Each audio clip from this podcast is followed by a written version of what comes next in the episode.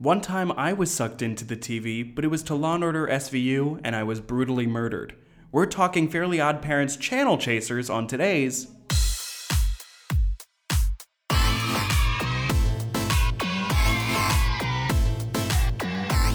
We're not affiliated with Netflix.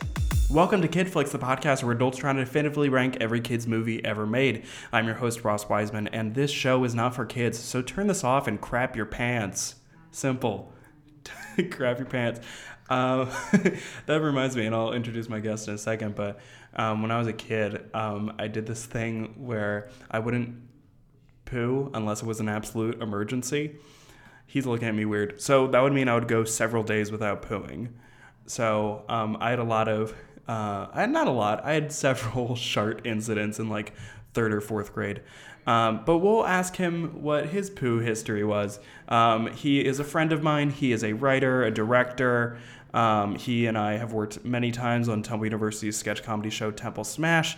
It's Vito Scuddy. Hey. Hi, everybody. I'm a strong advocate for pooping whenever you need to. You just, if you need to do it, just do it. I assume you uh, you have a healthier poo story. I do. I actually, I'm appalled by the idea that people, um, when they have to go to the bathroom, like in a public place, and they're like, "Oh, I can't, I can't use store bathroom." It's just like, dude, just what, what are you gonna do? Well, the one thing that sucks about store bathrooms is that the store Wi-Fi does not reach there. Oh, that's that's only like some stores. That only happened to me in a Staples once recently. But I didn't know that- Staples had bathrooms.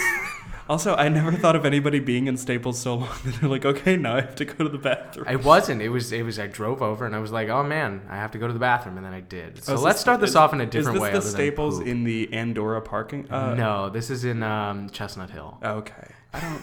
I don't think I'm familiar with that Staples. It's uh, it's by uh, it's by my old childhood uh, doctor's office. That I can tell you. There's a Oh. there's a McDonald's down the street that I went to like twice.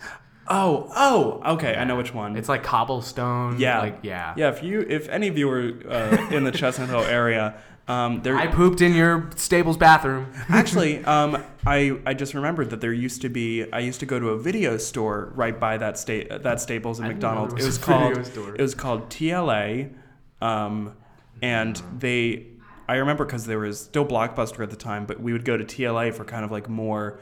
Uh, like indie and like rarer finds. 'cause Oh, okay. It was it was more of a specialty uh, local uh, video store. I only the only video store I ever went to was uh, it was in my like a town close to me. It was Flourtown. Um, Nice. and Good I, town. I can't remember what the name of the video store was because it wasn't a blockbuster. Was it Hollywood Video? it might have They were a big competitor. I had, feel as though it was either that or like it was like AMC or something. Like it. you're thinking of the theater. no, I mean I know, but I it, it felt like to me it was owned by AMC. It might have been Hollywood Video though. I might have. I also might have said this on the podcast before, but um, when I was ten, I wrote uh, a letter to myself to be opened when I was fourteen or fifteen, at, Oh. and this was at summer camp. And one of the first things that I said in my letter was, "You should work at Blockbuster Video." And months before, they had declared like, "Hey, no more stores." Oh gosh, you must have been really sad as a, Yeah. as a 15 year old. I don't think it, maybe it was Hollywood Video, but it doesn't look like I I thought it would. I, I can't remember. It Hollywood Video was kind of nasty. Yeah. It was like, why isn't this a blockbuster? I mean, I didn't know anything different at the time, and I didn't even really go for movies. I went for video games all the time. I would I would rent out Oh. video games. My parents would be like, "Oh, Vito, you can get one video game while we're here," and I was like, "Yeah."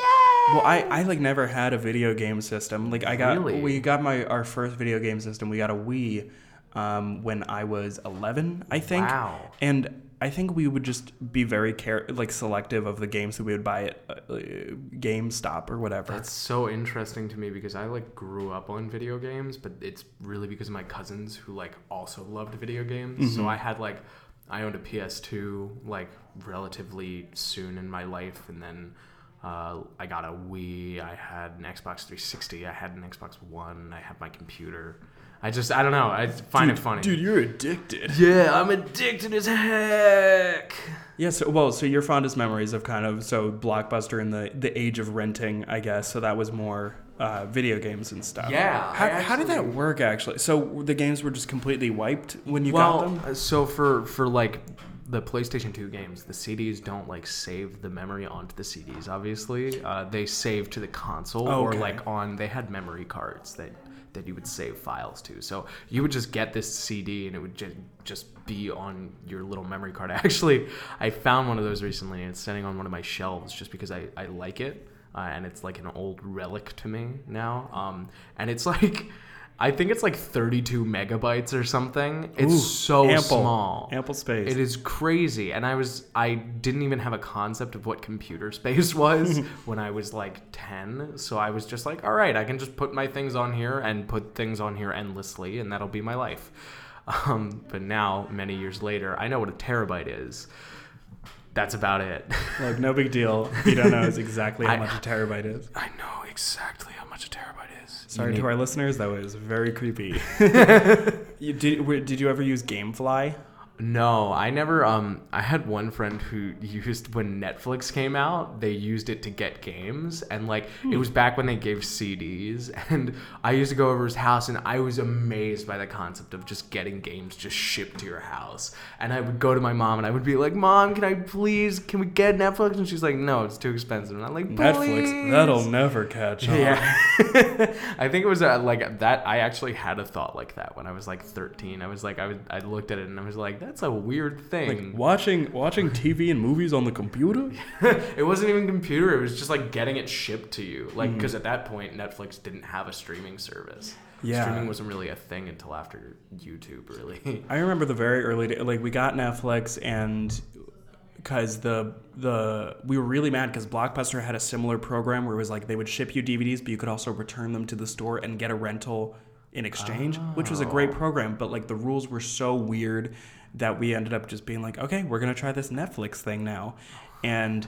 Um, my mom and my mom would always put on these like weird movies and put them like right to the top. Like, oh, I saw that. I want to see this documentary about like like the children of Auschwitz or something. Oh my God, that's you know, really something funny. fun like that. And she would like it would just be sitting on the sh- on uh, like on the TV stand for three weeks, and we'd be like, "Mom, if you're not gonna watch this, like we, you can order it again some other time." But I mean, we have like movies that we want to watch. Yeah.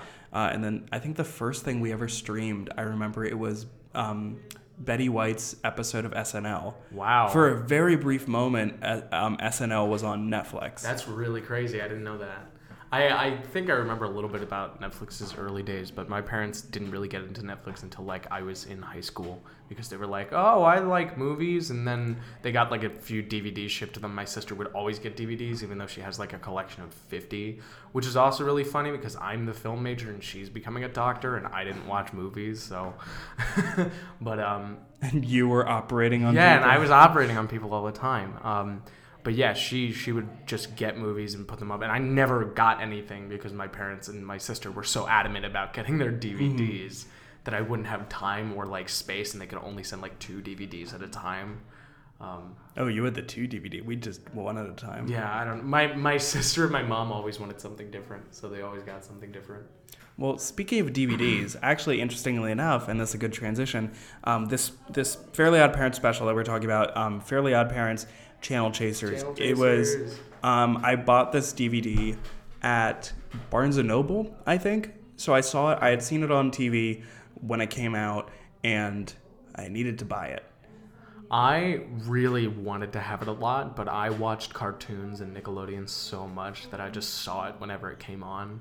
Um, I was actually like, I don't watch much TV anymore, but I used to be such a fanatic with Nick, with uh, Cartoon Network, was sometimes Disney. Like, like I those would be my what I spent my time on if I wasn't playing video games. Yeah, well, well, D- uh, Nickelodeon. I remember really, I, I really drew to it as a kid because, um, because Disney, it was all like really upbeat and very.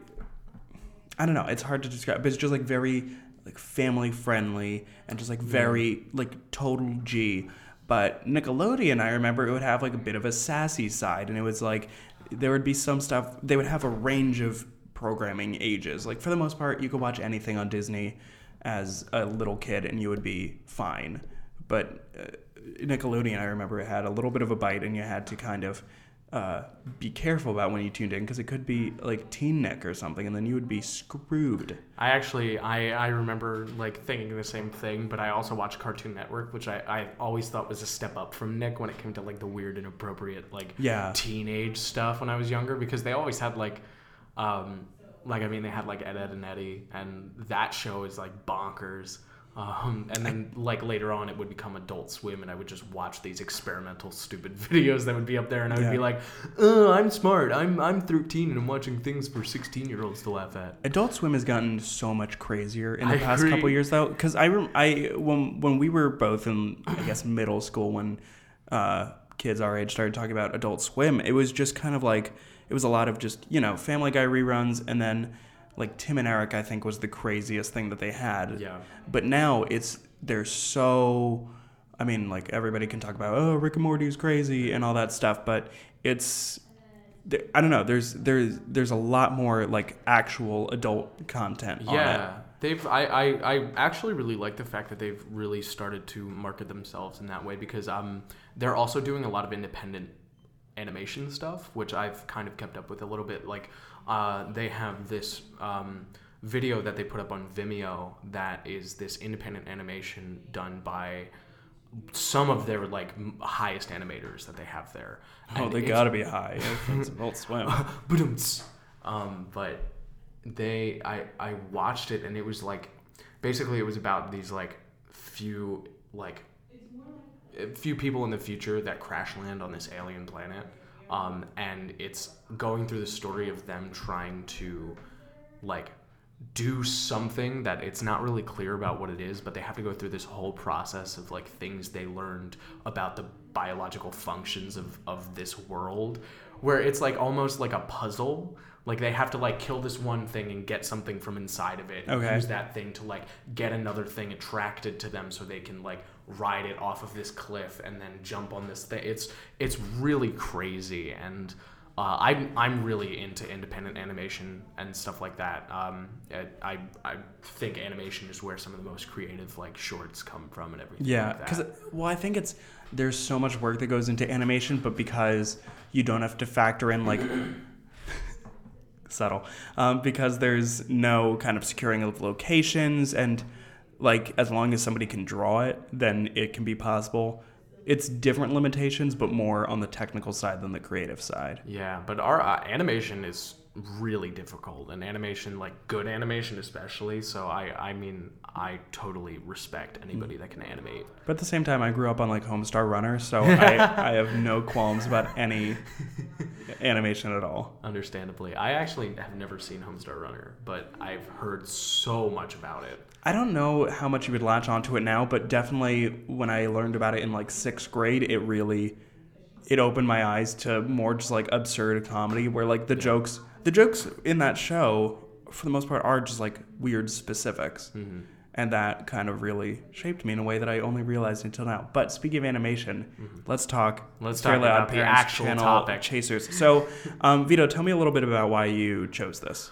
So I chose Channel Chasers because um, when I was thinking about like what movies or what like what shows I actually cared about when I was really young, I, I my first thought went to like Pixar, and then then I was thinking about like different like funny B movies that I that I watched as a kid. But like what I Like really B movie?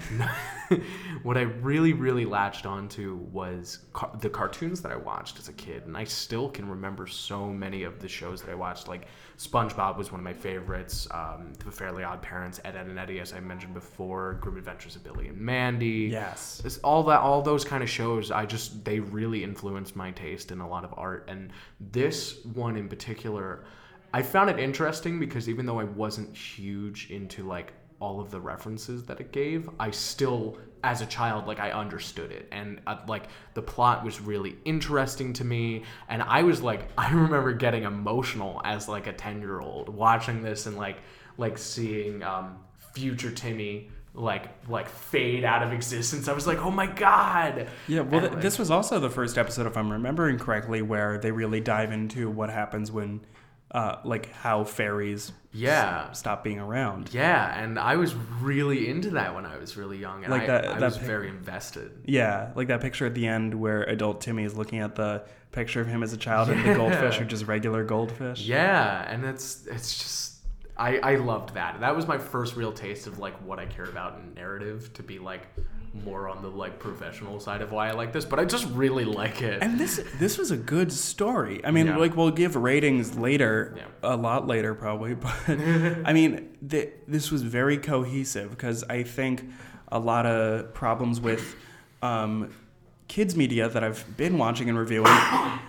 Sorry, I have mucus in my throat, but Cool. Good thing you're talking on the mic. Um, but it's like plot feels like it takes a back seat a lot. That it's ju- that it's just a mechanism used for entertainment, and we found so many good examples of great films and great plots with this show. But um, yeah, I Fairly Odd Parents. I forgot like it had narrative to it and of course like timmy was always going to be okay because he had magic but they still in put in these really interesting stakes that even though magic can do every anything like there are still limitations and like you have to be able to like un, like think and figure out how to get out of a situation Yeah, not only did I like the limitations it put on, but it, it really with with the introduction of magic, something that I've always found in like world building and stuff like that is like it has to have some sort of like it can't do everything. Obviously it needs limitations as I was just saying.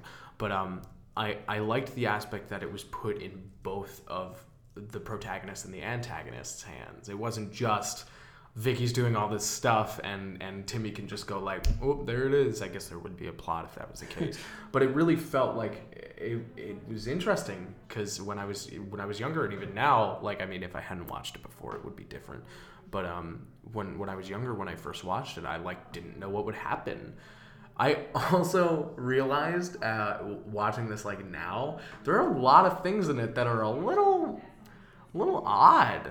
Like, Like- uh, like what? Like the idea of dictator week and like on the auto on the biographical channel yeah, I just found it really funny, like some of the messages in there that like obviously would go over kids' heads, which is like what everybody talks about with kids' cartoons. But but as a kid, they like one thing that I love with comedy is like not doing a direct parody, but like kind of generalizing it. So it's like it can be just whatever, but for people that are more pop culturally savvy, they can understand it. Like uh, like just looking at the list of some of the shows, like the Futurellis, like obviously the Jetsons, but even if you don't know anything about the Jetsons, like you can tell it's just okay, it's about the future. Yeah. Um, the speed racer, speed racer stuff. Like I'd never seen Dragon Ball Z, I have. but but Mahomushi, I understand exactly what it's supposed to be. Yeah, I just found it one one scene in particular that like stuck in my mind was when Timmy was watching Mahumushi and his parents turned it off and was like, "Oh, this is too violent," and then they put on Dictator Week,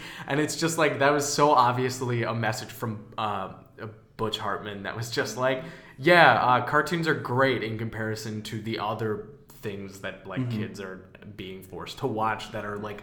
about the violence of the world. I I watched a thing recently. Um, I it was called Sullivan's Travels. It was a movie that I watched in a film history class of Okay. mine, and the the major uh, message of it basically was um, that like making really deep and really like like important films is always important. It's always going to be important, but sometimes like the thing that touches people most is comedy and and cartoons and and things that we could put aside as really unimportant and really like for instance like cartoons seem like they do put a plot in the background but sometimes the most important thing is to not make things so overbearing or so deep and existential.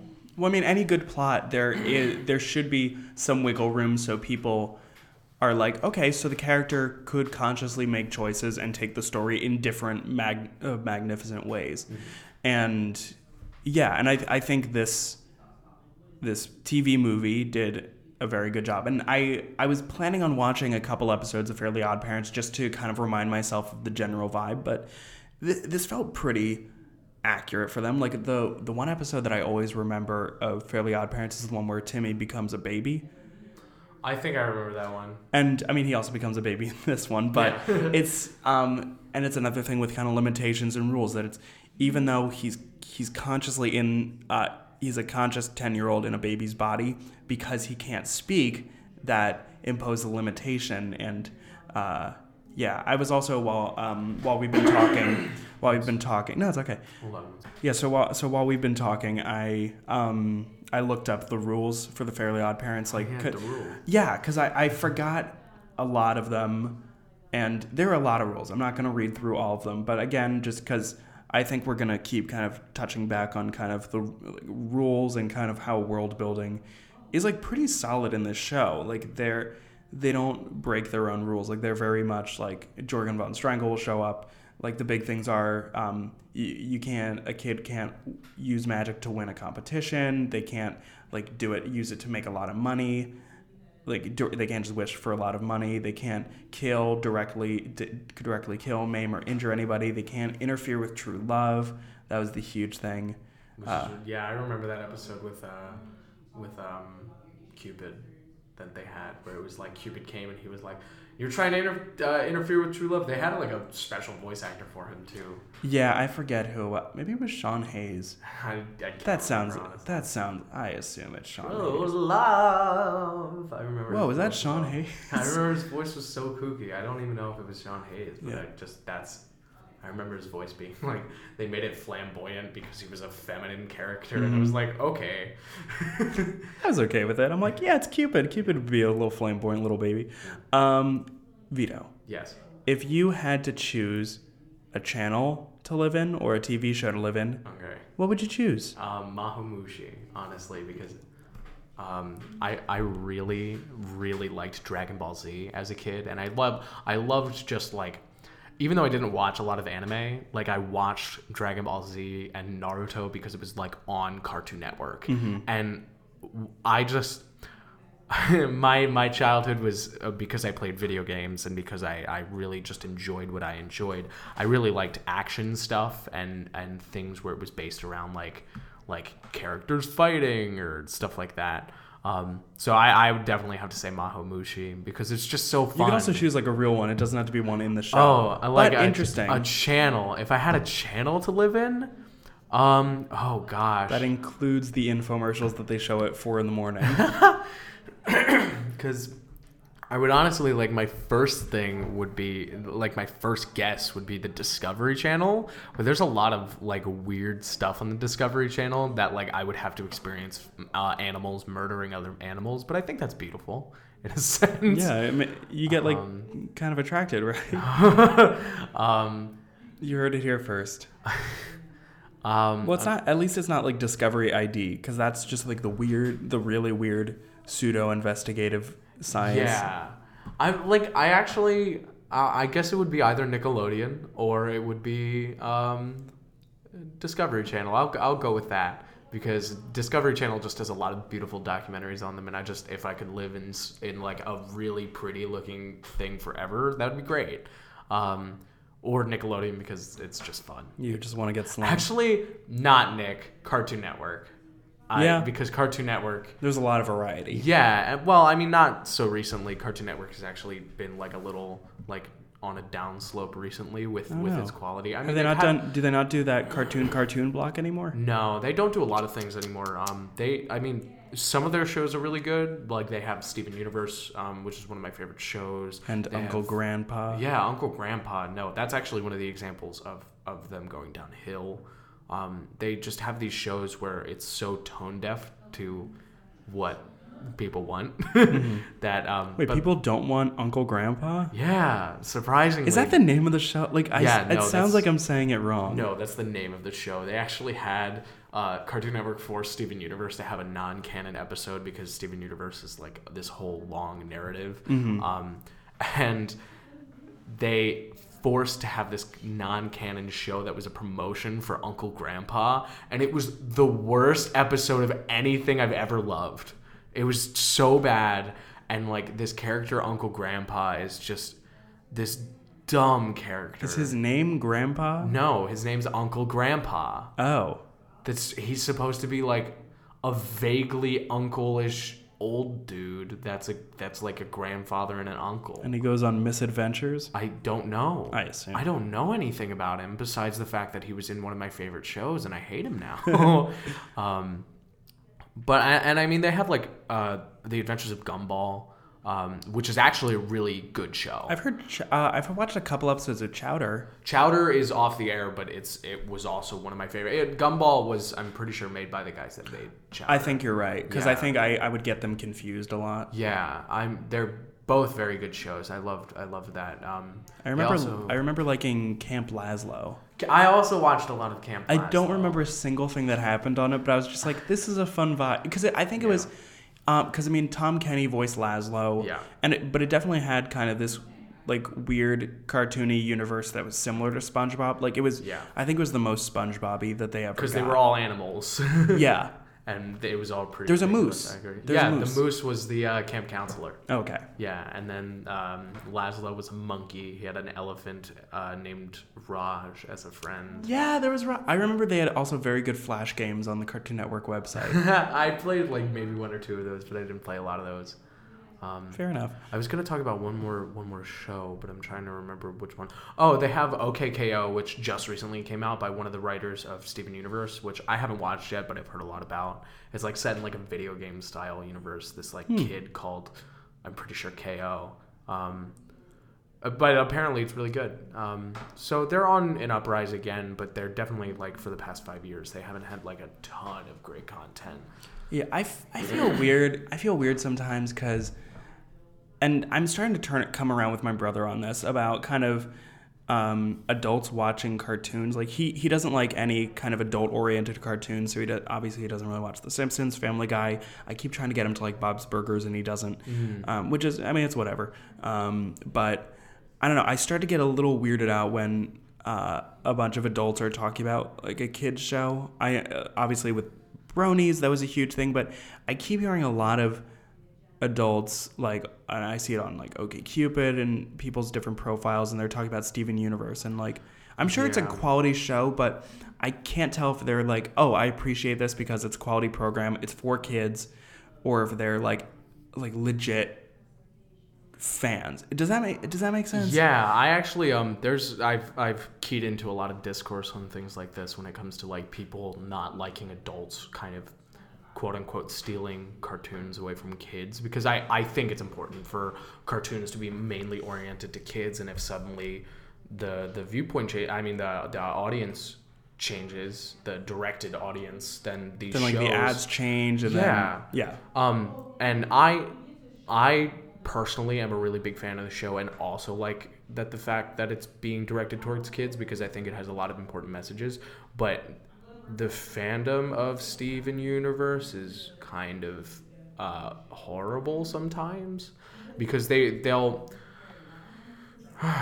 I I don't want to go too spokesperson for everybody. yeah, I don't want to go too far in depth with this, but like in in my own opinion, I just think a lot of people are going a little too far with how they treat the show and the characters within the show, and they are putting so much pressure on the creators of the show to like make it how they want to, and it's just it's I kind also of whatever. hate that in general. When a like when Sense8 was canceled by Netflix, all these people were like, "Why did you cancel Sense8?" And it's like it's n- it wasn't a popular show and it was so expensive. And like, I I- I'm all for fans and creators communicating with each other. I think it makes it's a part of the reason why we're in this like real renaissance of TV. But at the same time, it's like you you're not a prof- you're not like a creator of a TV show. Like the people that wrote these characters, they have ideas in mind, and it's great that you're passionate, but Yeah. like chill the fuck out. Yeah, and it's not only that, like it's just people will basically try to act as if they have control over these things and that happened in the show and and the moment that a creator gives in, that's that's it for the show. That's that's it for I, I can't remember what they Mm-hmm. Was did. that a thing with Adventure Time ever?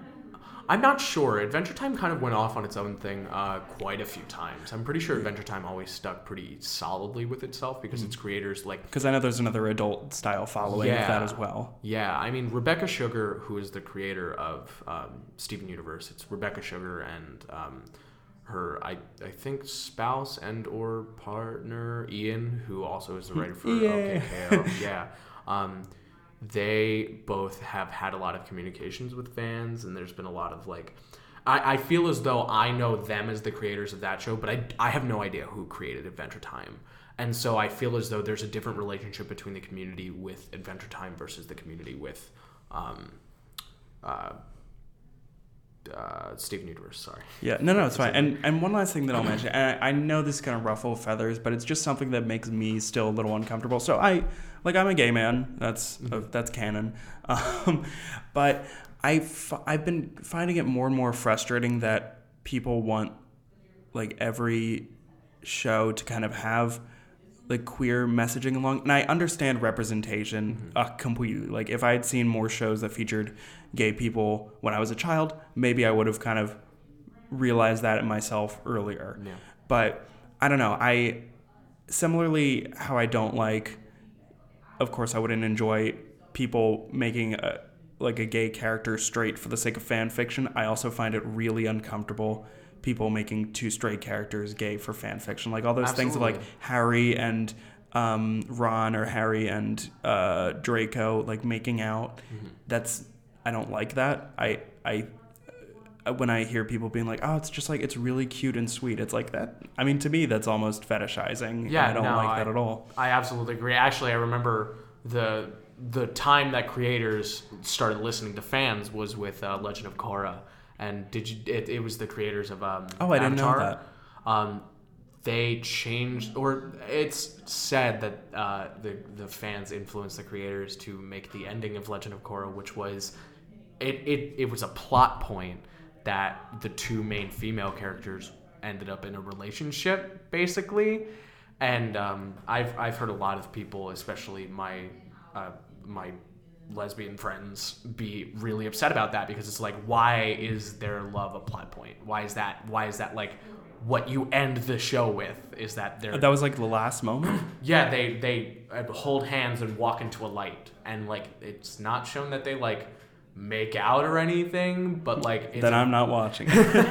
it's I don't know. I I've heard a lot of people have an issue with it because it's like you like making representative characters is wonderful. I I think it's wonderful, but it shouldn't be a story point. It shouldn't be something that the show like I, it could be. That's it's like a weird fine line that I think I shouldn't like black and white define it. Sure. But there's I I think there's issue in defining a story directly based on a character's representation or like because it's one thing if it's like a romantic comedy or Yeah. it, it's it's the plot is about love and relationships but especially with something like Korra if it was a thing early on that it was like she was like I, I don't know I don't really remember the show I watched the first season Yeah, but like I if it was like watched the first her season, if she had like a sidekick and they did have kind of this like really playful chemistry that hinted at uh, something more, then that's fine. But if it's really if it's basically not a thing until that last moment, then it, it That was that was kind of the thing that I was hinting at. Okay. It was it, there basically there was like a, a thing between like two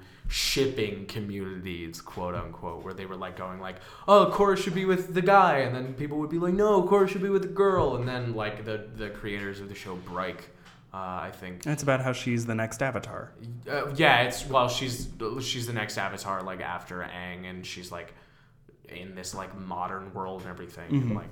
Um, but people were like so focused on the relationship, and then the final shot of the show was about the relationship rather than like the friendships they built along the way, or like anything having to do with anything uh, other than that. I don't know. I, Yeah. And again, I don't want to make it seem like I'm bashing representation. No, I, like, I, don't. I, I don't think anybody would. Hopefully, nobody will get that um, opinion from us. I think like we're very reasonably saying that like it's it's good to have representation, but Absolutely. it should be built in from the beginning. And Yeah. if they're not built in from the beginning, that's uh, to a certain extent that's a problem. But it's also don't retroactively change it Yeah. for to appease. Yeah, it's like it's like J.K. Rowling going back into the Harry Potter books and retroactively making different characters Yeah. differently representative because it's just like, I, I mean, okay, I mean, do what you want. You just like write a new book if you want. Yeah. Um, but anyway, we're gonna take a quick break. We'll be back to discuss more or at all channel chasers. Stay with us. And welcome back to Kid Flex. We're talking Channel Chasers with Vito Scuddy. Yeah, I don't think I said your last name before, but now I said it. Well, now you did. Cool. Um, so Channel Chase. I keep wanting to say Channel Surfers. Yeah, I also want What to. is? I think that's a different thing. channel? I mean, channel surfing is like a more common yeah. used phrase. I think there's like there is a movie or something called Channel Surfers. I think you're right. Or oh, it was there was a I think there was like an interstitial thing on Disney Channel that was called Channel Surfers Maybe. cuz movie surfers was Movie surfers. cuz it was like these like 5-year-olds would be interviewing like Bruce Willis and they'd be like, "Yeah, they're making this movie was Over the Hedge was fun." I really want to see the Bruce Willis uh, interview for Over the Hedge uh, by a bunch of five-year-olds. Oh, it's I really want to see that. fantastic, I assume. I remember they used to do those things on Disney where it was like Disney 365 where they would have like 13 year olds Yes. do like world news and I would be like, this is weird. This isn't cartoons. This They would also have like these videos where it was like people pretending to break into the Disney vault. I don't remember that. I they might have only done it like once or twice, but they, I think it was like when Bambi was coming back out of the Disney vault or something, and they like shot it mockumentary style. They were like, like, oh, we're going in, we're going in. Oh my God, Bambi's coming back! And then you would they would like turn around, you would see shadows on the wall, like, oh crap, guys, we gotta go. I actually think I do remember this. Yeah. Did Mitchell Musso ever do one? Because I feel I'm as sure though, I, he I did. feel as though Mitchell Musso actually did one of those. That's right up his alley. Mitchell Musso, remind me, he is He was um, the Hannah guy Montana? on Hannah Montana. Okay. Yeah. Did you see the episode where you find out that he's diabetic? No. they shouldn't use diabetes as a plot point. Yeah. it's a weird episode because the entire episode, Hannah or Miley and Emily are like, why is Mitchell Musso acting up all weird? And like he's avoiding them and he keeps like disappearing. And they throw him like a big like candy party or something. And he's like, guys, I'm diabetic. And they're like, we didn't know. But he's type 1 diabetic. So that means like he can still eat candy and stuff. He just like has to use his pump. I I love very special episodes. That's really special. That's really I I find that super funny because like I had a friend who I, I think she had type one it was it was the hereditary version of, of diabetes. Yeah, that's Um, type one. Type one. Type one is um, genetics, and type two is typically diet. Okay. She had she had type one and and I just remember that being like a casual part of her daily routine, like in elementary school, going to the nurse to get her like finger pricked to check her blood sugar and everything. And it's just like that's so funny to me that like Disney execs were like, we really need to talk to the community about diabetes because kids get made fun of for diabetes all the time. So we need a character they can relate to on Hannah Montana. And it's got to be that cool kid, Mitchell Musso. Mitchell can't think- Musso, I can't think of his character's name, s- but I, I don't care. I can't remember Oliver. It was Oliver. Um, Oh, okay.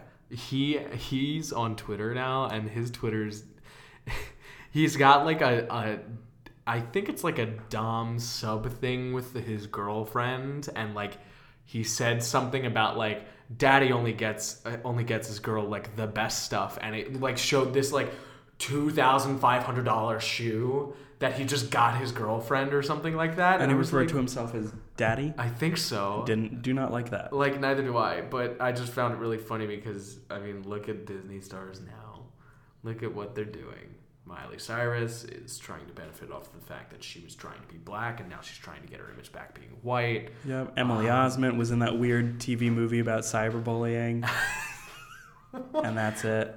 Uh, yeah, I haven't seen a lot. Actually, wasn't she in um a, like a TBS show? Wasn't she Emily Osment? Oh, she's in that show Young and Hungry. Yeah, because I remember I was like, that's weird that I'm seeing her be sexualized now because she was a child. When Is I she being sexualized in Young and Hungry? Yeah, it's Oh, like it's like one of those shows where it's basically like um uh, what's what's the show about? Oh, two two broke girls. Yes. It like has vibes of that with like combination of like vibes of like friends professionalism like oh we're a bunch of adults but it's also like oh i'm a lady whoa i'm gonna hook up with this guy whoa you should write more. I should you just like get ha- the DNA of TV. Um, I'm also just looking. I, I still have the, ru- the rules pulled up for Fairly Odd Parents. Um, no breakfast wishes after 10:30 a.m. what is that established in an episode Yeah, What? That's like no brunch. Do they not respect brunch? Well, brunch isn't breakfast. But you can have breakfast for lunch and make it brunch. I Yeah. want breakfast. What? As I also don't know what a what a what, that episode- means. What episode was that established in? Um, No breakfast wishes. no breakfast wishes. This was in Genie Meanie Minie Mo. Wait! Oh my god, I remember it was the genie and it was voiced by. Norm Macdonald. Yeah! I remember that Hey, how's it going? I'm a genie. Yeah, good job. That was Norm Macdonald, everybody. He just Welcome. walked out. Bye. It was good to see you. Hey, gotta go. I I really Norm Macdonald's voice acting is so like it's funny because he's like a character actor where he like only plays himself with his voice. That's not a character actor then. That's just he's not an actor. Okay, wait, no, what is Ca- it well, character actor is like Jared Leto or uh, who Oh, like okay. just disappears into a role. okay, what I meant was was That's like a, he's a he's always a stunt cast. I think I guess I would say. Yeah. Regardless, I just really like his style of, of voice acting. The voice acting. Let me get into the voice acting of this show. Sure. Because I think it's phenomenal. I mean, Tara Strong. Tara plays- Strong is yeah, incredible. Tara She's Strong great. is one of the best voice actors. Of Yeah. Our, our privilege to be alive around.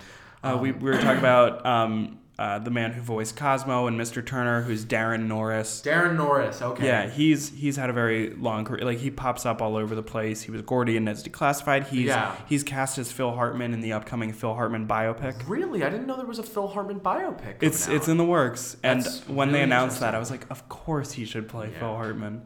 Uh, but yeah, and uh, Kevin Michael Richardson, uh, he's he's adult AJ, Oh, okay. I thought I recognized. and also the guy, the um, Timmy's dad's boss.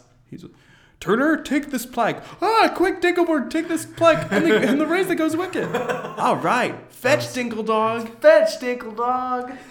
Ah. Dinkleberg. You know, I wish there were more memes with Fairly Odd Parents because it's all SpongeBob memes, and I love SpongeBob, so I can't really rag on it. I don't. I mean, I'm not ragging on it, but it's just like I see I see SpongeBob stuff all over the place, and I don't know. I wish there was a little bit more. I mean, they do have a few. For instance, like they have a lot of them are surrounding the dad specifically, but they have the the Dinkleberg.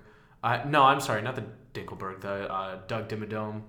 Yeah. meme. they have. I mean, Doug Dimmadome or whatever the Dimmsdale. Blubber Dimmadome. nuggets. Oh, they're chewy. Ooh, but he did let me see the truest love was in my heart. That that I did like. Um, that this movie was very much like canon. Like they kept Yeah. referencing a lot of stuff, and it also, I don't know. It it didn't seem to fall into a pratfall, or not pitfall. I, th- I keep making that mistake. Pratfall. Uh, Chris, Chris fake fall. Okay, no joke. We said that last week on the podcast as well. TJ Oh, uh, no. Swigert said that. Swigger. Swiggy Swigs. Swiggy but swag. um, yeah, like because a lot of kind of movie versions of TV shows, I feel it gets like too intense. Like the plot is like real heavy because they need to like the Simpsons movie. Oh, I love. It. I love no, I movie, love yeah. it. Don't get me wrong. I saw it in theaters twice. Yeah. But um, just that really depressing part where Homer is like, "Oh, I lost my family, but actually this time," and like, Yeah. and you get a glimmer of that when Timmy's parents go to the go to Dimmsdale We cable. love you. That's a good impression of both of them at the same time. I loved it. I loved But it so much. like that's really the only glimmer. It didn't feel overly like, oh, our kid ran away and it's all our fault. Yeah. Like it, it just felt like a supersized Fairly Odd Parents episode, which is what any movie version of a TV show, at least in my opinion, should feel like. Like there, Yeah. there's. I didn't even think the stakes were crazy big in this. Like, I mean, we find out that they are, but Yeah. I don't know. It didn't feel crazy. Like, I mean, maybe it's because I've seen it so many times, but I was never like, oh man, what if Iggy does take over the world, even though we've already seen See, it. yeah, the Dimmsdale is destroyed, but apparently Timmy's house is still active until they blow it up. Yeah. at the beginning. the one of the- AJ's house is perfectly fine. Yeah, which is really interesting. And Chester, we see his dad. Yeah, his dad's still alive, which I found Chester- really funny. He's the exact same. Baggy everything. McBad Bat. I loved I loved the um one of the things I love the most about shows like this, but specifically with Fairly Odd Parents, is how many very specific characters there are in the world. It's something that I've I, I've always loved and I really want to put into my own works when it comes to like making really specific characters. But like for instance on the news it was Chet Ubetcha. Mm-hmm. And it was like I totally forgot about him, but as soon as I saw him and heard him say, It's Chet Ubetcha, I was like, Oh my god, yes, that's him. Yeah, and and- like I just loved like with Chester in the beginning having the the McBad bat and like trying to fight Timmy and like they just had so many good characters in the show. I mean, that's it's weird when you see a cartoon that doesn't have a huge ensemble cast. Like mm-hmm. Family Guy, you it doesn't have as many regular like recurring like just characters as you would think. Mm-hmm. Like I watched an episode and I was like, oh, it's like just the family and then some neighbors. Mm-hmm.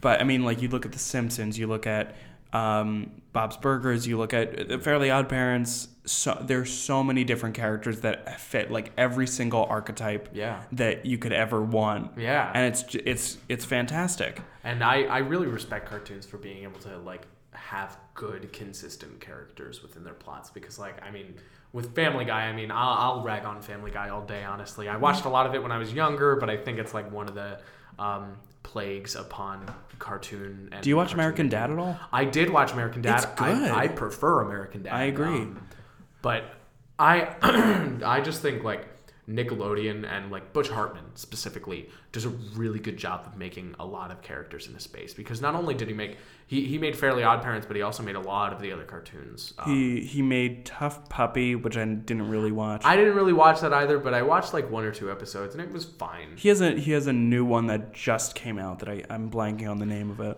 I and he made Danny Phantom. Like That's Danny right. Phantom was one of also my favorite shows. Um, he yeah he's made quite a few of my favorite shows. Um, Yeah, well, let, let's get into this episode Yeah. specifically because Yeah, absolutely. so both of us clearly have a lot of knowledge of uh, cartoons. Especially, we know a lot about um, Fairly Odd Parents. Um, were there any characters that you thought in this special that were either underutilized or just weren't used in the right way? Crocker, Crocker at the end, like I, I was actually I've found cold fusion. yeah, and not only that, like it was it was really weird because he came out of an institution and he was like I'm cured, and then he was like he went right back into the institution, Which means that in a couple more weeks he'll be back out and he'll Yeah. have cold fusion again. yeah, apparently I don't know what made it so that he could go uh, right out after that. I don't know why everything that occurred ended up making him better because as soon as he was like, I want to, as soon as Timmy was like, I want to erase everything and put it back to normal, like Crocker just. Did he affect Crocker to be able to be like that? Did Yeah. He, like I don't know. Um, I also think Jorgen von Strangle could have been used more in this. Or at Um, all. Yeah, or at all, because I just love Jorgen von Strangle.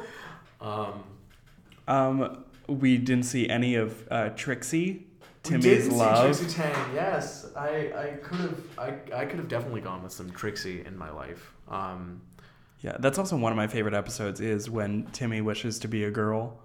Yeah, and he gets like yeah, I agree with that He's because uh, Timantha Turner. yeah, and actually like I like that that I liked that episode for a lot of other reasons besides I just thought it was funny, but like it really tapped into the idea of like you don't have to like I don't know. He became friends with Trixie. and realized that Trixie isn't all into just like girly girl stuff And is a she human being. did, wasn't it that she that Trixie loves soccer or some she liked she liked baseball. she liked baseball She liked baseball a lot. She like really liked video games, I think, if I remember correctly. And I think that's like a really cool thing that you. It's I think s- people have stemmed off from that with with cartoons, but yeah, I I really respect Fairly Odd Parents writing when it comes to a lot of stuff like that. But also and like they were also one of the earlier that like there were it didn't feel like as many kind of like very specific like gendered characters like Yeah. i mean like there were uh, there were obviously like the bullies were usually men and Yeah. like obviously timmy uh, all the love interests were women but um i don't know it, it like it there weren't it, di- it didn't feel kind of bogged down by that and like really kind of doing stuff in play and and when they broke these conventions it wasn't done for laughs yeah. Like at first it's it's jarring when it's like oh trixie who we've seen this entire series is just like a girly girl is into baseball or like i think she slams somebody with her pocketbook at some point Yeah, she's like she's like I think she's like trained in jujitsu or something. It's, Sure. it's reference to that she like flips somebody or something like that. I, I think I remember that. yeah and that's and that's great and i think a lot of cartoons since then uh, have followed suit because obviously the hanna-barbera cartoons all, all of them are very like we're living in the future and uh, what's her name betsy jetson Uh, the wife I don't remember. Meet George Jetson, his Jane, his wife. That's it. Uh, I don't remember. I didn't really watch the Jetsons. yeah, like. Jane didn't do shit. yeah, she was great. Yeah, I mean, well, she did uh, when when it was time to like go shopping or something. George would take out money for her, and she took the rest of his wallet. So now he only had a little bit of money. That's right.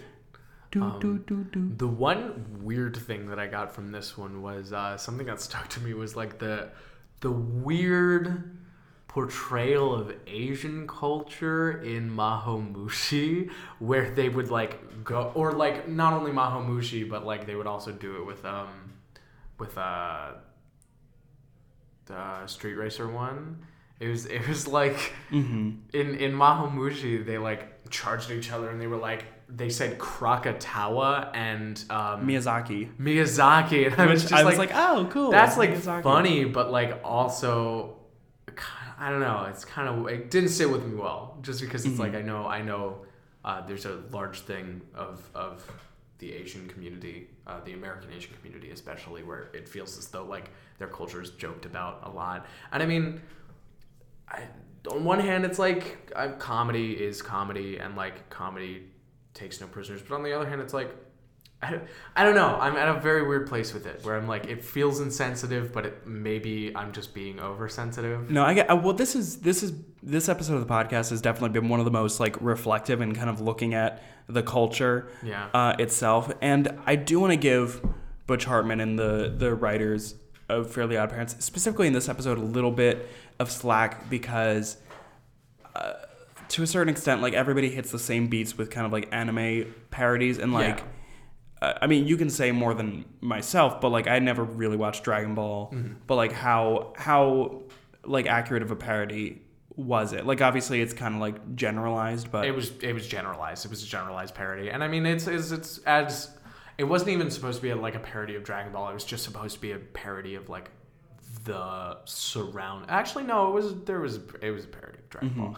Um, I it had the arena. It had fighting. Robots were in it. I guess I like this. I did like the Speed Racer one, uh, where they all go ah ooh, ah, and then they did it again in the Mahomushi one, which twice. is weird. Um, I don't know. It was just it was really interesting to me because it was just like a they probably just did it and they were like, ah, it's lighthearted. It's we're not like poking. We're not like And we're it not like doing it in a mean way. yeah, and this was like 2004, so it's like okay, Dragon Ball Z is here. That's a popular thing right now. Like Yeah. you, I'm sure there were like ta hits of Yu-Gi-Oh, and the and these are all Japanese uh, cartoons, if Yeah. I'm remembering correctly. So like they they do have a specific style to them. yeah, absolutely. Um, just like all the other shows had specific styles. yeah, like the oh my god, the animation for the Scooby Doo segment was great. Yeah. Weird, weird seeing a Snoop Dogg joke. I was like, that, Yeah. No, I also saw that. that was probably my least favorite part. I was I- like, this isn't that funny, and No. not even because I get it. Like, oh, it's like it's Snoop Dogg. Yeah. I'm assuming that that's what they were doing, but I was like, I forgot how many how everybody used to make like shizzle jokes, like just saying izzle to stuff. Yeah, 2004 was really a time when I Yeah. was 7 We're- and didn't understand what comedy was. Yeah, we were all like, we're gonna vote for John Kerry. yeah. Um, Uh, I what's he up to now?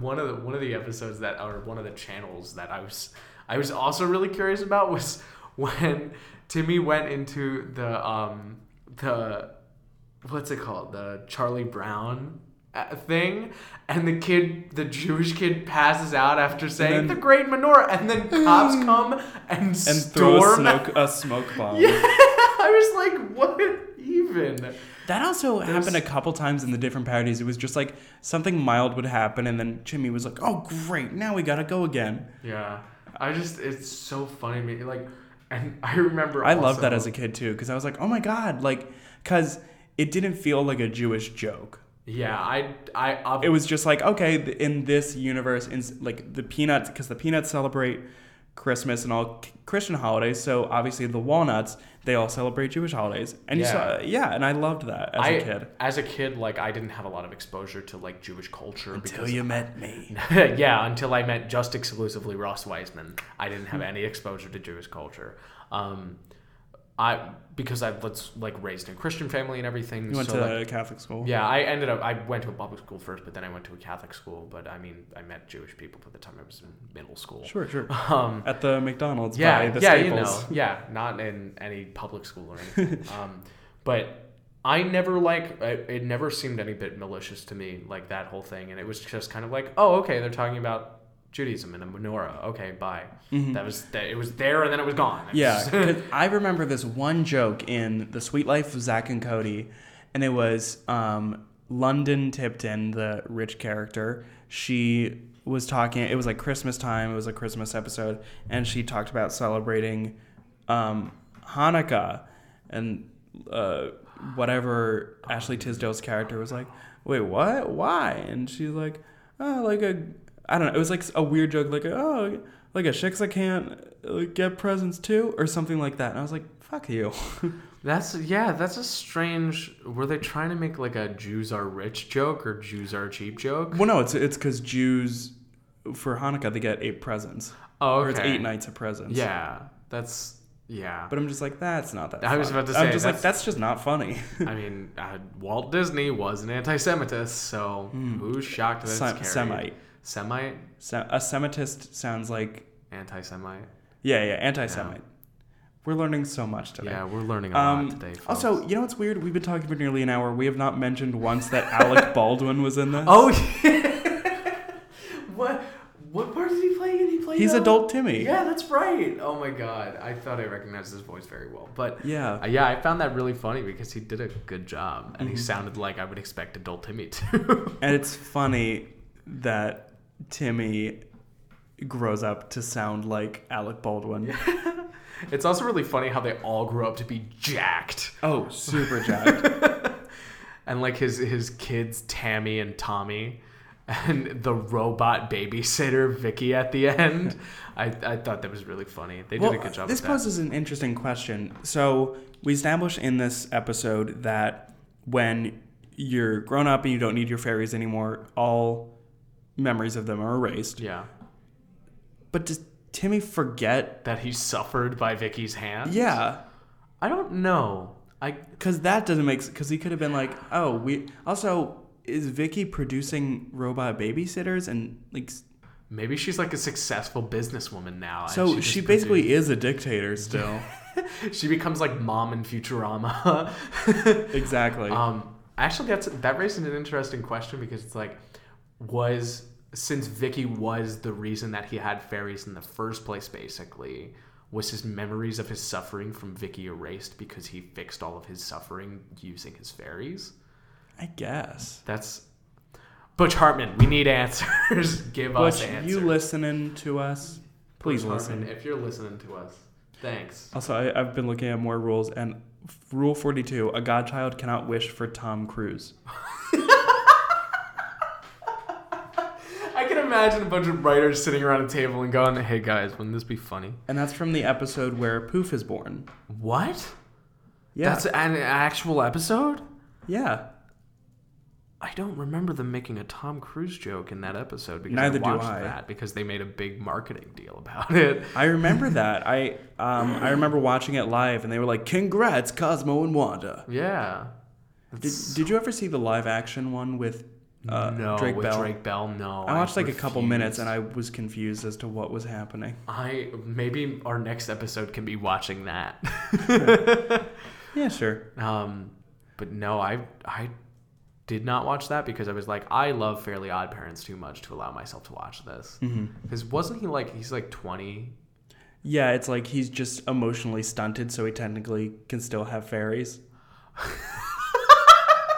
he just refused to grow up.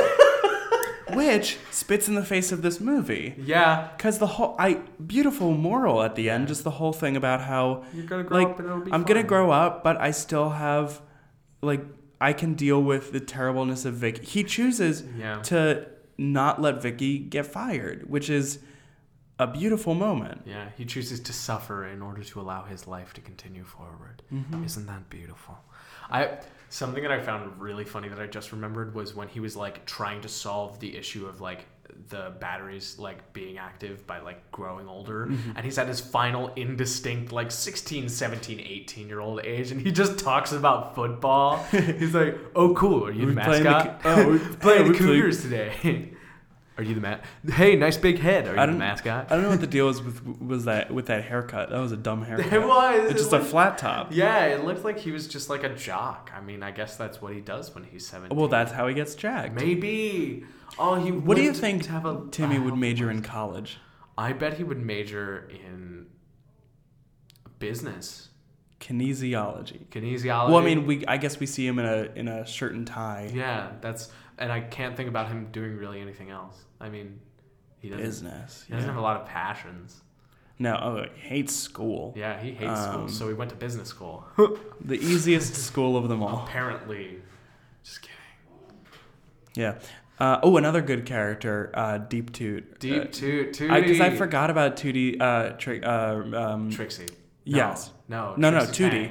There- yeah, Tootie, who is Vicky's younger sister. Yeah. I loved seeing um, all these like weird surveillance things that Yeah. Vicky keeps up because she is a babysitter, Yeah. and the fact that she has access to all these like spy and torture devices is fantastic. I also really liked um, at the end when like that wave is going over everybody, and when I mentioned Crocker, uh, she falls to the ground. She's like, "Was I doing something Timmy related?" And then, And then Chester, Chester- and AJ, Were we doing something Timmy related? Cheese. cheese. You know, it's weird. The first time he eats cheese and he gets like, like stuff on his face. And it's like, what? That's like Swiss cheese. And like, how it, how are you It getting like really quickly. on your face? Yeah, his face is really Oh. warm. And also at the beginning of the uh, uh, when uh, future Timmy is shooting at Chester and AJ, and uh, the laser gun or whatever bounces off of Chester's teeth. He's like, now I know why I never took these things off. Yeah, oh no, it was Timmy punched him in the face, and he he Oh. deflected it with his teeth. He was like, "Ah, yeah."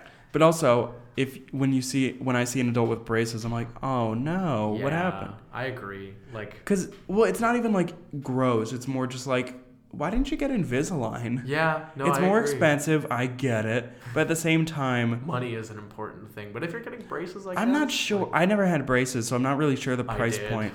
So, the, what's the price point? Would you say for braces versus Invisalign? Braces versus braces are definitely like cheaper, but not by much. I think So it's. don't Like, I want to say it's like a four to five hundred difference, which for a ch- doing it for a child is a lot. But I think as an adult, if it's gonna make you like seem and feel more professional. Yeah, I can understand that, but I mean, I think Invisalign like is just. now we're going off Well, totally. I think it also tangent. depends on how severe it is. Yeah, definitely. Um, like I know one of my friends is uh, using one of our mutual friends is using Invisalign to straighten his teeth. Um, Hmm. and he likes it because e- even though basically he gets new retainers monthly and like or like weekly, I think like that, something like that. Um, anyway.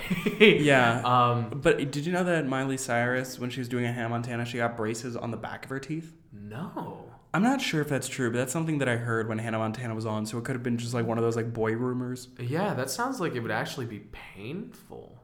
Oh, probably. But Like, I I mean, can you imagine like scraping your tongue against the braces on the back of your teeth? I guess you can't because you don't know what braces feel like in your mouth. But my my orthodont or my entire family was like, "Oh, you're gonna need braces," because like my teeth had like huge gaps and like they were gross. And then my orthodontist was like, "Yeah, they'll just grow in naturally." My mom was like, "Are you fucking sure?" Even though I were they cut- sure? They were, but Yeah, I kind of I have an underbite now, and I don't really give a crap about it. But sometimes it makes chewing annoying. Yeah, no, I mean, I don't, I don't really have an underbite or anything. But then again, I did have braces for Mm-hmm. four years. I sometimes forget that that was a point in my life when I had braces and like You block that out, just like yeah, uh, the uh, Timmy. entirety of middle school. No, I'm just kidding.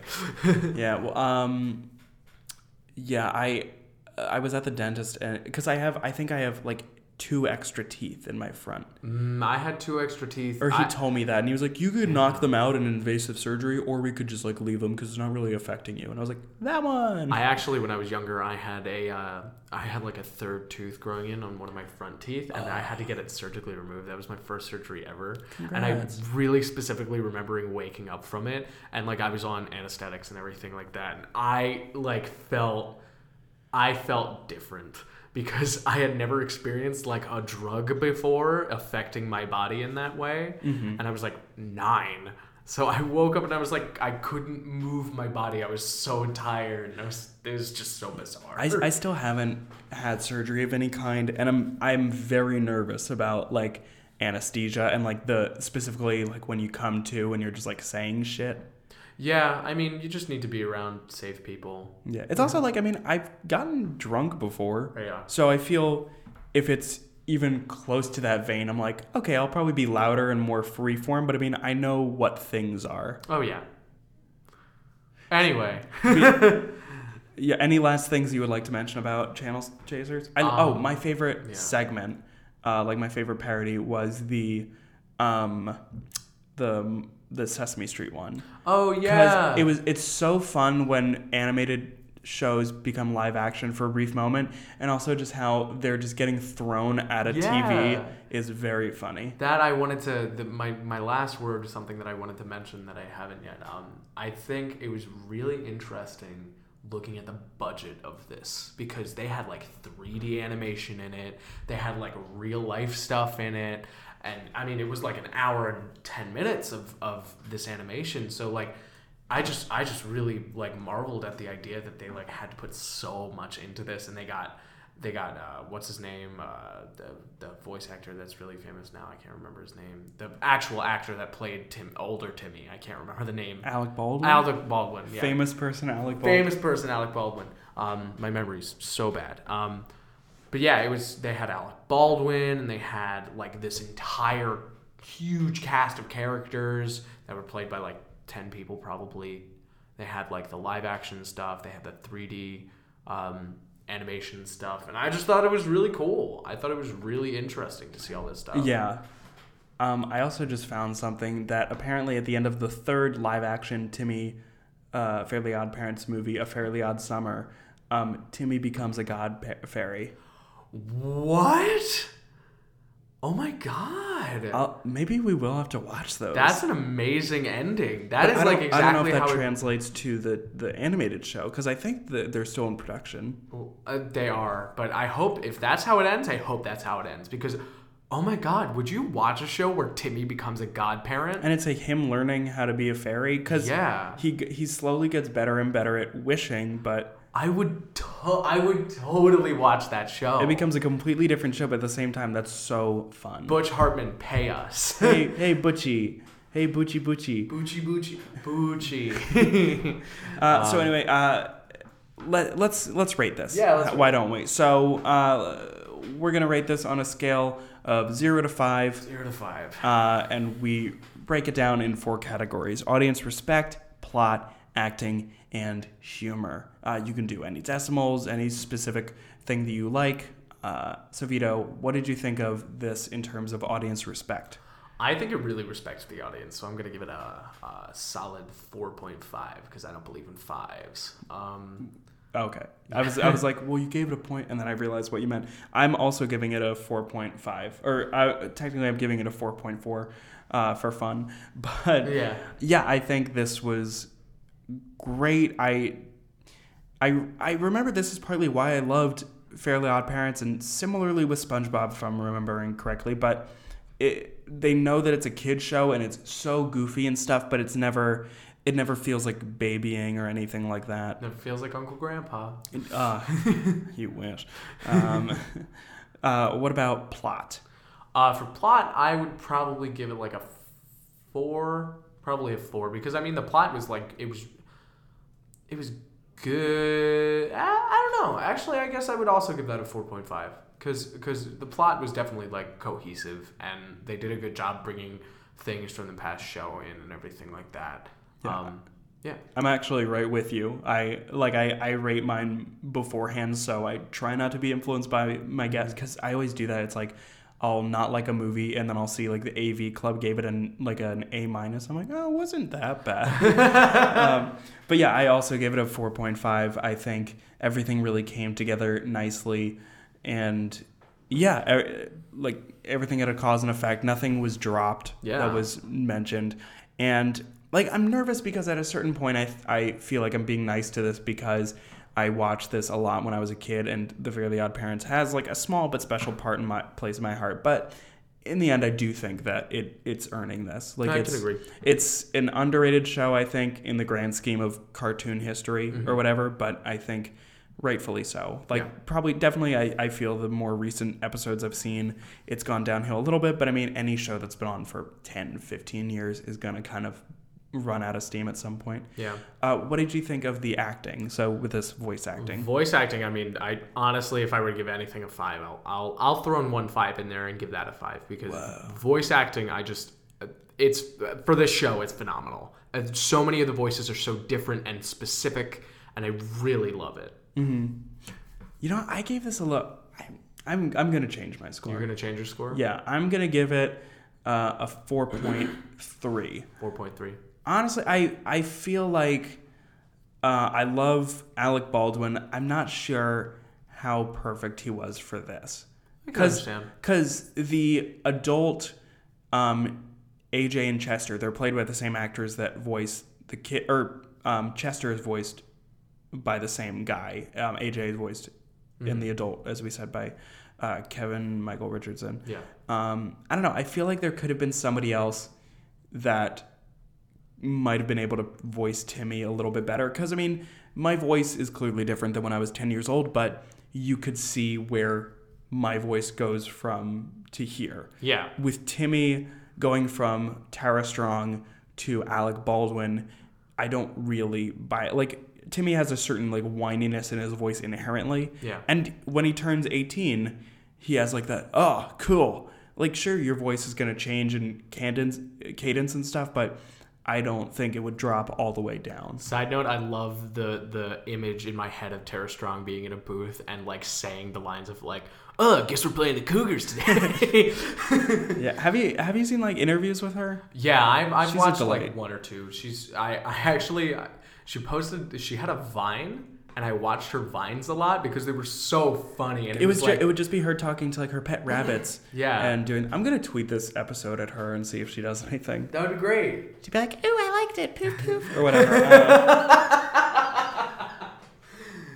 So that's oh yeah, I saw I saw that that uh that one show tweeted at you yesterday and Yes, so two weeks ago I reviewed the Netflix original Beat Bugs, and not affiliated with Netflix. not affiliated with Netflix, and they tweeted back. They they quoted the tweet, which means like they retweeted it and then added their own comment. And I don't think they listened to the episode. I'm pretty sure I cursed in that episode. Oh no. I mean, look, they're the ones that retweet. Yeah, like it's not your fault. I like I always like to at people that I'm talking about or tag like Disney or whatever because I think it's it's fun, especially people that are searching for them. They might see that. Yeah. But I mean, who knows? Maybe the people at Beatbugs liked it, or this will be my undoing, and this will be the ce- cease and desist letter that I've been waiting for. You're gonna get a cease and desist letter from Beat Bugs. No, not Beatbugs. Uh, and then finally, the humor. Humor.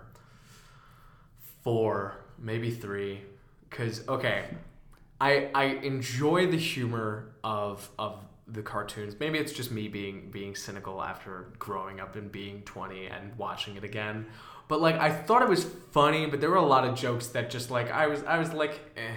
like I it never made me laugh out loud. Yeah. And like there are children's shows that can make me laugh out loud. And this just maybe maybe it's because I knew all of the jokes, maybe it's because I expected them. I'll give it like a I'll give it a 3.5. Um because I, I think even if I thought it was really funny, it would only be because of uh, nostalgia. Mm-hmm. Um, but I, it was it was a good time to watch. It just wasn't five. Sure, I, I get that. Um, I I think I'm going to give this a I'm I'm giving it a 4 because I was thinking about that too. That it's like yeah I don't know if if I if I had been seeing this for the first time I think I would have known the places that I was gonna laugh because I mean uh, I remember as a kid liking this a lot and I laughed and it's partly why I bought it on DVD was Yeah. because I enjoyed it uh, so much. And uh, yeah, Yeah. I think so. All right. So we got a four point five, a four point five, a five, and a th- and a and a three point five for me. Well, here, uh, and I'm getting a 4.4, 4.5, 4.3, and 4. So, crunching the numbers, Fairly Odd Parents, Channel Chasers, one of the highest rated things that we've had on this podcast. That comes out to 4.34. So that's 4.34. almost right on par with uh, Miyazaki's Spirited Away. Miya's really Spirited funny. Away is is is a hundredth of a point higher. It's 4.35. It's 4.343. Wow. So very, very solid score, and uh, Fairly Odd Parents Channel Chasers comes in just a little bit above what? What's right above it? Uh, or what is it right above? It is right above uh, Chicken Run and Labyrinth. Chicken Run and Labyrinth. Wow. Uh, yeah, we don't we don't have a lot of movies that have gotten four point Yeah. four point anything. We obviously we have not gotten a five was- a yeah, perfect five I mean, yet. That's hard. Who knows if we will? I don't know what movie Yeah. that would be because The Incredibles did not get that. Dude, What what was the incredible score? The Incredibles got 4.5. Oh, okay, So good, closest. Uh, who is, who is at the top? Is that the Incredibles? Um, yeah, looking at looking at my list, it yeah, Incredibles is at the very top. And then at the very bottom is Inspector Gadget. I'm surprised nobody's done. Or this. no, the very bottom is Heart Beeps. I've never heard of that. You should watch it. I should. I, It's yeah. Andy Kaufman and Bernadette Peters as two robots that fall in love in the woods. It sounds great. That It sounds is. wonderful. It was fantastic. What's the score? Uh, two. Who who reviewed it with you? Um, uh, Ralph Appel, aka um, it came from the VCR or Wow. VHS. That's cool. V- no, it came from the VCR. That's great. Yeah. Um. So Vito, thank you so much for coming. Of course. Thanks for having me on. I hope is- this isn't my last time. But Well, we'll see. Yeah, Um, we'll depending that's on what people time. think of our uh, our woke views. Um, is there any is there anything that you would like to plug or you want to uh, draw people's attention to? no, Great. Fantastic. no. well, pay attention to your lives. Thanks. Aw, that's how sweet. And uh, as always, you can follow KidFlix at KidFlixPod on Facebook, Twitter, Instagram, and send us your suggestions or any thoughts that you have. KidFlixPod at gmail.com. I don't know why I said com like that. It sounded like I said com. I swear I didn't say that. um, have a great day. Um, uh, listen, uh, I'll hear you all next week. That's my new thing that I'm trying to say because I think it's funny. Hear you, hear you next week. Hear we'll hear you. week? We'll hear you next week. Uh, go go gadget end show.